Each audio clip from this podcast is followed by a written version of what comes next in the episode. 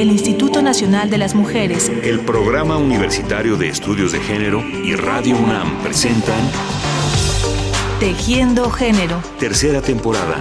Porque solo a través de la equidad podremos construir una sociedad más, justa. Tenemos derecho a una familia, el derecho a la identidad, el derecho a la, el no ser discriminado, el derecho a la educación, el derecho a la salud, el derecho a una protección en tiempos de guerra, el derecho contra el abuso. Testimonio de Geraldine, niña de Chihuahua, en el video Derechos de la Infancia, producido por el Fondo de las Naciones Unidas para la Infancia, UNICEF. Hasta los estados modernos, se empieza a reconocer que niños, niñas y adolescentes son distintos que los adultos. Se empieza a entender que se trata de un concepto sociológico, antropológico distinto. Por eso, muy, muy reciente, hasta fines del siglo XX, en la década de los 90, cuando se empieza a reconocer que los niños, las niñas, los adolescentes son personas, por tanto son sujetos de derecho. Pajarillo jilguero, presta tus alas, presta tus alas. Pajarillo jilguero, presta tus alas, presta tus alas. Hoy hablaremos de los derechos de los niños y las niñas y veremos cómo también en este terreno es importante el enfoque de género. Tejeremos este programa con el apoyo de una comprometida investigadora, la abogada Laura Salinas Beristain. Soy Laura Salinas Beristain, soy experta en género e infancia, soy de origen abogada y eh, pues he dedicado toda mi vida al estudio y a las propuestas de soluciones a la violencia, a las violaciones de derechos humanos de mujeres y de infancia. Padres que tienen hijas y las maltratan y las maltratan. Yo que las quiero mucho. Yo que las quiero tanto, Dios me las quita, Dios me las mata. Pájaro que abandona su primer nido, su primer nido. Laura nos decía al inicio que no tiene muchos años que los niños, niñas y adolescentes fueron reconocidos como personas con derechos. Pero, ¿por qué tuvo que pasar tanto tiempo para que la humanidad se diera cuenta de esto? Desde el punto de vista del derecho, el derecho siempre va despacio. El derecho, sobre todo en las sociedades eh, basadas en el derecho romano, va despacio. Los procesos legislativos son largos y siguen siempre a los culturales con mucha lentitud. Los adultos no toman en cuenta las opiniones de los niños porque porque piensan que no tenemos la razón y algunas veces sí la tenemos. Eh, los niños mientras más aprenden, los papás pueden aprender más porque como que hay un reflejamiento. Los niños aprenden de los padres y los padres de los hijos. Si los papás le fomentan que está bien, no importa que esté mal, pero lo puede hacer, el niño entiende que malo o bueno, él se puede expresar como él quiere porque somos humanos, no nomás los grandes pueden decir sus opiniones.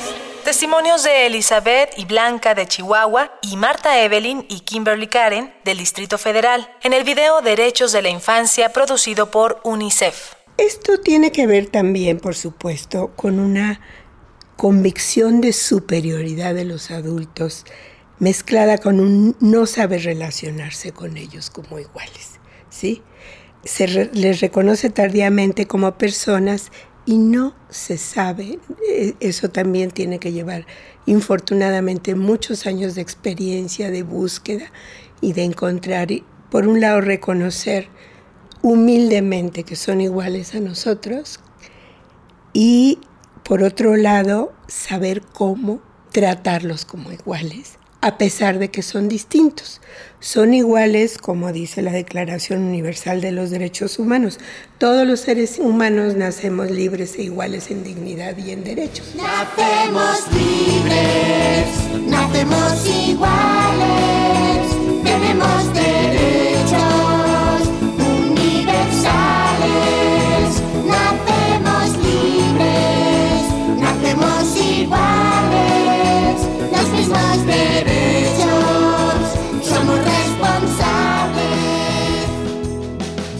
Fragmento de la versión española de La canción de los derechos, una producción de la UNICEF. Sin embargo, tienen respecto de los adultos una limitante que lleva a que dependan de los adultos y es que el ser humano no se basta por sí mismo desde que nace y se tarda mucho en bastarse por sí mismo y necesita del adulto para sobrevivir mientras está aprendiendo a bastarse por sí mismo.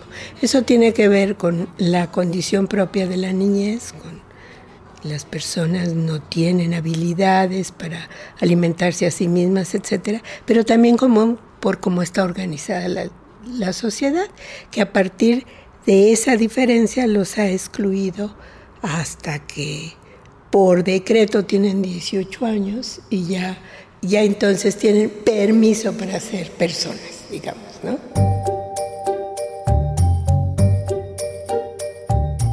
Minimizar y desdeñar a la niñez es una práctica tan común que está presente incluso en el lenguaje. Por ejemplo, una de las acepciones de la palabra niño o niña en el diccionario de la Real Academia Española es que obra con poca experiencia y advertencia, y el término puede usarse para descalificar la opinión o la capacidad de decisión de una persona. Otra expresión que solemos utilizar a manera de ofensa o de humillación es niñería palabra que según el diccionario significa poquedad o cortedad de las cosas, que las hace poco estimadas de los hombres, y también hecho o dicho de poca entidad o sustancia. Con esto le estamos dando a la niñez y a lo relacionado con esta etapa un sentido de poca importancia, de algo que no tiene validez. Entonces, esta cuestión cultural ha afectado enormemente las normas jurídicas y ha llevado a que eh, nos tardemos en en encontrar las, las formas como la sociedad debe recibir a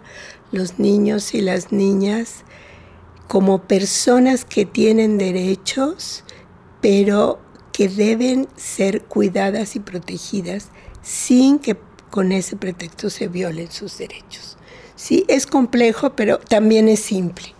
Es simple, es cosa de que aceptemos que son hasta más valiosos que nosotros Quizá estaría en que todos los adultos recordáramos lo que fue nuestra niñez y aceptáramos con humildad que no nos gustó a veces la forma de ejercer autoridad, que a veces nos pareció que violaban nuestros derechos, hasta quienes tuvimos una niñez que nos permitió ser adultos de bien y de provecho, digamos. Trabajo barato soldado obediente. Niñas novia. A lo largo de la historia, los niños han sido expuestos a las peores formas de explotación y abuso. Después de la Segunda Guerra Mundial, el innovador Pacto Internacional de Derechos Humanos declaró que los niños necesitan cuidados especiales y protección. Como consecuencia, en 1989, las Naciones Unidas adoptaron un tratado revolucionario que otorgaba derechos a todos los niños del mundo. Su nombre, la Convención de los Derechos del Niño. Es el tratado internacional más ratificado del mundo. Fragmento del video, ¿qué es la Convención sobre los Derechos del Niño? Realizado por la UNICEF. Hay pocas normas relativas a los niños, pero muy, muy sustanciosas, digamos. Las dos fundamentales son la Convención sobre los Derechos del Niño y está en México una ley nuevecita que depende muchísimo cómo logremos aplicarla, el que de veras empecemos a proteger los derechos de la infancia en México. Es la Ley General de Derechos de Niñas, Niños y Adolescentes y que este, se promulgó en noviembre de 2014. Como presidenta de la Comisión de los Derechos de la Niñez en la Cámara de Diputados, es un honor ser testigo de la promulgación de la ley que por primera vez crea un sistema de protección de los derechos de la niñez y de la adolescencia en México. El día de hoy nos encontramos ante un proceso que se activó a partir de las reformas constitucionales de 2011 en torno a los derechos humanos, la integración del interior superior del niño y la concurrencia en materia de infancia. Palabras de la diputada Verónica Beatriz Juárez Piña, presidenta de la Comisión de Derechos de la Niñez de la Cámara de Diputados, en la ceremonia de promulgación de la Ley General de los Derechos de Niñas, Niños y Adolescentes. Esta ley y esta convención y la doctrina que se ha creado en el ámbito internacional respecto de los derechos de la infancia, digamos que forman un conjunto de normas, doctrina, jurisprudencia muy sólido que establece un paraguas que es fundamental tener siempre presente y utilizarlo siempre si queremos lograr la protección de derechos, que es el principio de protección integral, la doctrina de la protección integral de derechos de la infancia. Esa es una frase clave, protección integral de derechos de la infancia. Es una frase que pone límites a otros principios que también existen y que creo que se han creado para, para proteger los derechos de la infancia, pero creo que también tienen algo a la hora de aplicarlos que siempre impide la protección bien a bien de los derechos de la infancia. Pienso, por ejemplo, en el principio este del interés superior, del que se habla muchísimo, que está protegido en las leyes, etcétera. Si nosotros aplicamos el interés superior, el principio del interés superior de la infancia, sin pensar en la protección integral de derechos, podemos no proteger debidamente los derechos de la infancia, los que están en la convención, los que están en la ley. Antes de seguir escuchando a la abogada Laura Salinas, definamos qué es o a qué se refiere el principio del interés superior del niño o la niña. De acuerdo con la Red por los Derechos de la Infancia, el interés superior de la niñez es el conjunto de acciones y procesos tendientes a garantizar un desarrollo integral y una vida digna, así como las condiciones materiales y afectivas que les permitan vivir plenamente. Pongo un ejemplo. Si nosotros tenemos que revisar las mochilas de los niños, ahora que hay eh, problemas con que hay niños que llevan drogas o armas, etc., decidimos que es en el interés superior del niño revisar la mochila, ¿no?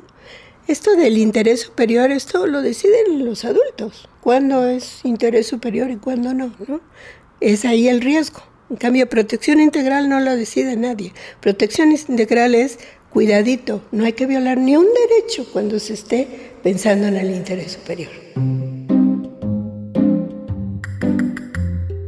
Otro aspecto que es indispensable al momento de formular leyes, diseñar programas y planes sobre los derechos de la niñez es la perspectiva de género. Y la abogada y especialista en este tema, Laura Salinas Beristain, nos explica por qué. La perspectiva de género nos permite observar que los niños y las niñas van a vivir de manera diferenciada los problemas, van a tener necesidades diferenciadas y que si no se toman en cuenta esas diferencias con las que viven los problemas y en sus necesidades, no se puede lograr la igualdad, porque no se les va a dar un trato diferenciado, no desigual, diferenciado para evitar la desigualdad. Esa nueva ley, por ejemplo, eh, obliga a construir ya para pronto el Sistema Nacional de Protección Integral, el Sistema Nacional de Información sobre Infancia y el Programa Nacional de Derechos. Y obliga a que, eh, además de la protección integral, tengan perspectiva de género, estas herramientas, digamos. Entonces, es fundamental que se tenga claro cómo aplicar la perspectiva de género y que es necesarísimo aplicar la perspectiva de género. Sí, los dos tienen los mismos derechos, porque hay igualdad. Sí, sí tienen los mismos derechos, pero no, no los respetan igual. Por ejemplo, en el fútbol o en los asuntos de negocios, casi siempre son hombres. ¿Por qué no tener el mismo derecho hacia la mujer? Es lo mismo que nosotros, solo cambia el sexo. Testimonios de Brenda y Francisco Javier, niños del Distrito Federal, en el video Derechos de la Infancia, producido por UNICEF. Si no cuidamos educar o acompañar a los niños. La palabra educación siempre me hace un poquito de ruido en ese sentido, ¿no? Pero acompañarlos en su crecimiento con perspectiva de género, les vamos a enseñar los roles estereotipados, ¿no? Entonces en la escuela les vamos a enseñar, les vamos a transmitir la idea de que las niñas están bien para la casa y los niños están bien para, para los laboratorios, por ejemplo, ¿no? ¿Y qué vamos a hacer con eso? Es en la primera y la segunda infancia, es como hasta por ahí de los siete años, creo, nueve años, que los niños van a aprender lo que van a hacer de grandes primordialmente. Va a ser muy difícil quitar esos roles de su cabeza después. Y entonces muy probablemente las niñas se van a dedicar a ser amas de casa, aunque estaban dotadas para las matemáticas o para la química, y los niños se van a dedicar a la química y probablemente no se van a ocupar de sus hijos y se van a perder de algo valiosísimo para ellos y para los hijos. Sí, abogada. Astronauta. Ingeniero. Para construir cosas. Maestro. Maestro, ¿quieres ser maestro? Me gusta dibujar y no hay mejor profesión que la que te gusta. Fragmento del video Derechos de la Infancia, producido por UNICEF. Además, los riesgos sociales son distintos y hay que cuidar que los riesgos cuidar a, a, niños y niñas de los riesgos sociales pensando en las diferencias. ¿no? Por ejemplo, las niñas son mayormente víctimas de delitos sexuales, hay que cuidarlas mucho de eso, y los niños son frecuentemente más reclutados por el crimen. Hay que cuidarlos mucho de eso, ¿no? Esto del género no es nada más, como pensarán algunos, para cuidar a las niñas, no. Es para cuidarlos como se debe, tanto a los niños como a las niñas, ¿no? Y por eso la ley, la nueva ley, obliga a que, a que haya perspectiva de género en la construcción de las herramientas para aplicarla. Es importantísimo esto que comenta Laura Salinas. Construir herramientas con un enfoque de género es fundamental para que la Ley General de Derechos de las Niñas, Niños y Adolescentes realmente proteja a la niñez mexicana y garantice sus derechos. Muchas gracias a Laura Salinas Beristain, abogada y especialista en derechos humanos de las mujeres y la infancia. Gracias por su conversación, pero sobre todo por su trabajo y compromiso cotidianos. Y a ustedes, amigas y amigos, muchas gracias por su atención y hasta mañana. El Instituto Nacional de las Mujeres, el Programa Universitario de Estudios de Género y Radio UNAM presentaron Tejiendo Género. Tercera temporada. Porque solo a través de la equidad podremos construir una sociedad más, más justa. justa.